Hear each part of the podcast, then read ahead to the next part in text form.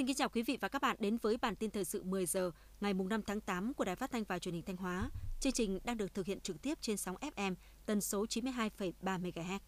Cụm thi đua số 5 gồm các đơn vị Sở Văn hóa Thể thao và Du lịch, đơn vị cụm trưởng, Sở Giáo dục và Đào tạo, Sở Lao động Thương binh và Xã hội, Sở Thông tin và Truyền thông, Sở Y tế, Sở Khoa học và Công nghệ, Báo Thanh Hóa, Đài Phát thanh và Truyền hình tỉnh vừa tổ chức hội nghị triển khai nhiệm vụ 6 tháng cuối năm. Trong 6 tháng đầu năm, các đơn vị trong cụm đã cụ thể hóa mục tiêu, nhiệm vụ công tác thi đua khen thưởng đảm bảo phù hợp với tình hình thực tế của từng đơn vị, xây dựng và triển khai đạt kết quả tốt về công tác cải cách hành chính, tiếp tục duy trì cải tiến và áp dụng hệ thống quản lý chất lượng theo tiêu chuẩn quốc gia, tiêu chuẩn Việt Nam IOS 9001 và hoạt động của cơ quan, đặc biệt là các quy trình liên quan đến việc giải quyết thủ tục hành chính cho cá nhân, tổ chức doanh nghiệp. Nhưng tháng cuối năm, các đơn vị trong cụm thi đua số 5 tiếp tục đổi mới hình thức, nội dung và phương pháp tổ chức các phong trào thi đua, làm tốt công tác phát hiện, tuyên truyền, giới thiệu các sáng kiến, gương điển hình tiên tiến trong toàn ngành. Theo quy định tại Điều 4 Nghị định 71 ban hành ngày 30 tháng 6 năm 2020 của Chính phủ, lộ trình nâng chuẩn trình độ đào tạo giáo viên mầm non được thực hiện từ ngày 1 tháng 7 năm 2020 đến hết ngày 31 tháng 12 năm 2030. Năm học 2019-2020, trước khi luật giáo dục năm 2019 có hiệu lực, số giáo viên mầm non trình độ trung cấp của tỉnh Thanh Hóa là 2.569 người. Đến thời điểm hiện tại, chỉ còn trên 70 người, trong đó đa số đều đang theo học cao đẳng, đại học. Trong số 14.900 giáo viên mầm non của tỉnh hiện nay, có 95,07% đạt chuẩn, 81,95% trên chuẩn. Như vậy, mặc dù còn hơn 2 năm mới kết thúc giai đoạn 1 lộ trình nâng chuẩn trình độ đào tạo giáo viên mầm non, nhưng tỷ lệ đạt chuẩn và trên chuẩn của Thanh Hóa đang cao hơn 35,7% so với chỉ tiêu đặt ra. Dự kiến đến năm 2028, 100% giáo viên mầm non của tỉnh đạt chuẩn trở lên, sớm hơn 2 năm so với quy định của chính phủ. Huyện Triệu Sơn hiện có 36 trường mầm non, 30 trường tiểu học, 35 trường trung học cơ sở hệ công lập với hơn 1.276 phòng học, trong đó có 10 phòng học tạm, mượn. Cùng với việc nâng cao chuyên môn nghiệp vụ cho đội ngũ giáo viên, huyện cũng chú trọng tu sửa, nâng cấp, đầu tư xây dựng các công trình hạ tầng phục vụ tốt cho dạy và học tại các cơ sở giáo dục.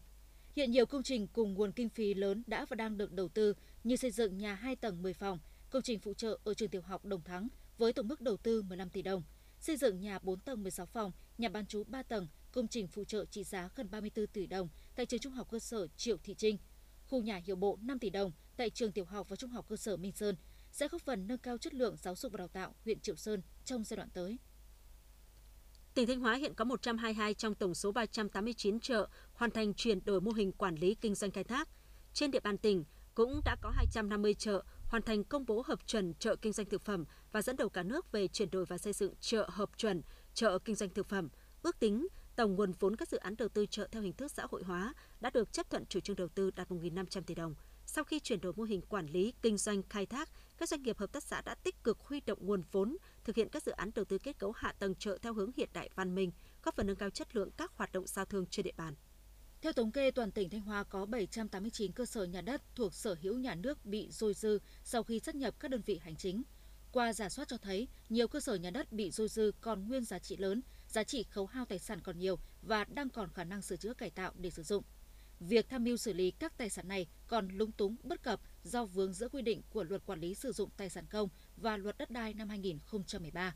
Ngoài ra, các nghị định thông tư có liên quan và các văn bản hướng dẫn của cơ quan cấp bộ chuyên ngành, Bộ Tài chính, Bộ Xây dựng, Bộ Tài nguyên và Môi trường còn chưa thống nhất. Một số tài sản công như nhà văn hóa nằm trong quy hoạch sử dụng đất của địa phương hàng năm như xây dựng khu dân cư, khu đô thị và các dự án thương mại nên khó có thể xử lý theo quy định. Theo số liệu thống kê, giả soát của lực lượng chức năng tỉnh Thanh Hóa, tổng số cột điện nằm trong lòng đường sau khi mở rộng đường giao thông đến nay là 11.575 cột. Tổng số cột điện đã di chuyển là 8.455 cột, trong đó có 8.300 cột điện hạ thế và 145 cột điện trung thế do Ủy ban dân cấp huyện di chuyển, 10 cột điện trung thế do công ty Điện lực Thanh Hóa di chuyển. Số cột điện chưa thực hiện di chuyển là hơn 3.000 cột điện. Trong giai đoạn qua, Sở Công Thương đã phối hợp với Ủy ban nhân dân các huyện, công ty Điện lực Thanh Hóa, các tổ chức quản lý kinh doanh điện và chủ đầu tư các dự án công trình giao thông tiến hành ra soát, xây dựng dự toán và bố trí kinh phí để di rời các cột điện nằm trong lòng đường giao thông. Tiếp theo là một số thông tin trong nước đáng chú ý. Trước tình hình mưa lớn kéo dài gây sạt lở liên tiếp tại các tỉnh Tây Nguyên, Thủ tướng Chính phủ vừa có công điện yêu cầu Chủ tịch Ủy ban nhân dân các tỉnh Lâm Đồng, Đắk Nông và các địa phương khác ở khu vực Tây Nguyên tiếp tục triển khai lực lượng, ra soát ngay các khu vực có nguy cơ sạt lở, sụt lún đất, đảm bảo an toàn dân cư, an toàn hồ đập trên địa bàn. Bộ Nông nghiệp và Phát triển Nông thôn phối hợp với các bộ chỉ đạo công tác phòng ngừa, khắc phục thiên tai tại khu vực Tây Nguyên. Ban chỉ đạo quốc gia về phòng chống thiên tai và các bộ ngành khác có liên quan tiếp tục phối hợp với các địa phương triển khai công tác phòng chống khắc phục hậu quả thiên tai theo chức năng nhiệm vụ được phân công, kịp thời đề xuất báo cáo Thủ tướng Chính phủ chỉ đạo đối với những vấn đề vượt thẩm quyền. Hội nghị cấp cao ASEAN lần thứ 45 được tổ chức tại Kazakhstan, Indonesia ngày 4 đến ngày 7 tháng 9 năm 2023. Lãnh đạo ASEAN và các đối tác sẽ có khoảng 20 hoạt động trong các khuôn khổ ASEAN và giữa ASEAN với các đối tác. Nội dung các hội nghị sẽ là tăng cường đối thoại hợp tác mọi mặt trong khu vực, đặc biệt là về chuyển đổi các nền kinh tế sang kinh tế số, kinh tế biển xanh, hợp tác biển. Trong nửa đầu nhiệm kỳ đại hội thứ 13 của Đảng, hệ thống tòa án đã thực hiện tốt nhiệm vụ xét xử đối với các vụ án thuộc diện Ban chỉ đạo Trung ương về phòng chống tham nhũng, tiêu cực, theo dõi chỉ đạo.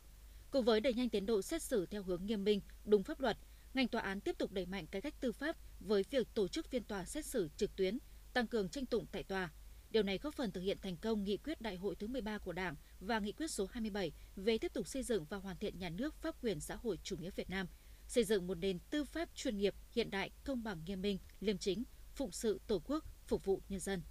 Theo Tổng cục Hải quan, lũy kế từ ngày 1 tháng 1 đến ngày 31 tháng 7, số thu ngân sách nhà nước từ hoạt động xuất nhập khẩu đạt hơn 211.000 tỷ đồng, bằng 49,7% dự toán, nhằm tạo thuận lợi cho người dân doanh nghiệp trong quá trình làm thủ tục hải quan nói riêng và hoạt động xuất nhập khẩu nói chung – Đến nay 100% thủ tục hải quan cơ bản đã được tự động hóa, 100% cục hải quan, chi cục hải quan thực hiện thủ tục hải quan điện tử với 99,65% doanh nghiệp tham gia. Nhờ đó, việc khai báo tiếp nhận xử lý thông tin và ra quyết định thông quan được thực hiện với mức độ tự động hóa rất cao. Thời gian xử lý bộ hồ sơ hải quan chỉ từ 1 đến 3 giây.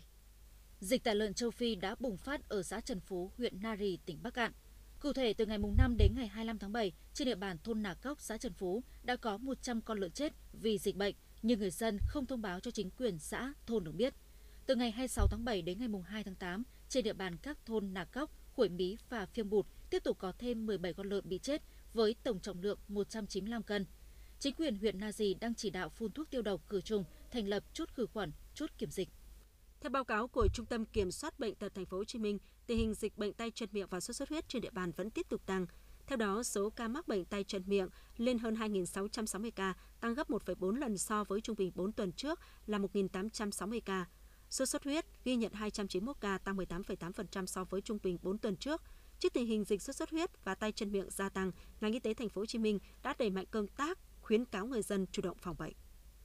Ngày 4 tháng 8, Bộ Giáo dục và Đào tạo đã giải đáp một số vấn đề trong quá trình triển khai thực hiện thông tư số 08 quy định mã số tiêu chuẩn chức danh nghề nghiệp và bổ nhiệm xếp lương viên chức giảng dạy trong các cơ sở giáo dục mầm non, phổ thông công lập.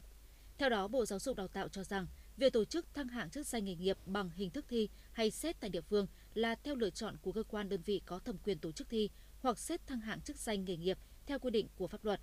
Bộ Giáo dục Đào tạo không có thẩm quyền bỏ quy định thi thăng hạng chức danh nghề nghiệp giáo viên và cũng không có thẩm quyền đề nghị địa phương thực hiện thống nhất theo một hình thức là xét thăng hạng. Bộ Giáo dục Đào tạo cũng nhận được văn bản xin ý kiến từ Bộ Nội vụ về việc bỏ hình thức thi thăng hạng chức danh nghề nghiệp. Lào đã tạm dừng lưu thông trên tuyến quốc lộ 8 nối với Việt Nam qua cửa khẩu quốc tế Nậm Pao, cầu treo Hà Tĩnh do bị sạt lở nghiêm trọng. Hiện các lực lượng chức năng đang nỗ lực khắc phục nhằm thông đường càng sớm càng tốt. Việc tạm ngừng lưu thông qua các đoạn đường bị sạt lở có thể sẽ kéo dài trong vài ngày và các phương tiện được khuyến cáo nên đi các tuyến đường thay thế trong thời gian chờ đợi. Ở đồng bằng sông Cửu Long, từ đầu năm đến nay đã có hàng trăm người bị rắn lục đuôi đỏ cắn. Bệnh nhân đa số ở các tỉnh Long An, Đồng Tháp, Vĩnh Long, Bến Tre, thậm chí có trường hợp ở các tỉnh Bình Thuận, Bình Dương được chuyển đến cấp cứu. Rắn lục đuôi đỏ là loài rắn độc, nếu bị rắn cắn mà không được điều trị kịp thời, vết cắn sẽ sưng, phù nề và người bệnh có thể bị rối loạn đông máu.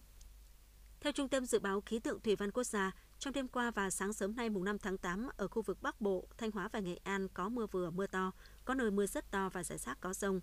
Ngày và đêm mùng 5 tháng 8, khu vực Bắc Bộ và Thanh Hóa có mưa vừa mưa to, có nơi mưa rất to và rải rác có rông, với lượng mưa phổ biến từ 20 đến 50 mm, có nơi trên 100 mm. Mưa lớn ở vùng núi và trung du Bắc Bộ có khả năng kéo dài đến hết ngày mùng 8 tháng 8. Những thông tin vừa rồi cũng đã khép lại chương trình thời sự của Đài Phát thanh và Truyền hình Thanh Hóa. Xin kính chào và hẹn gặp lại quý vị và các bạn trong những chương trình sau.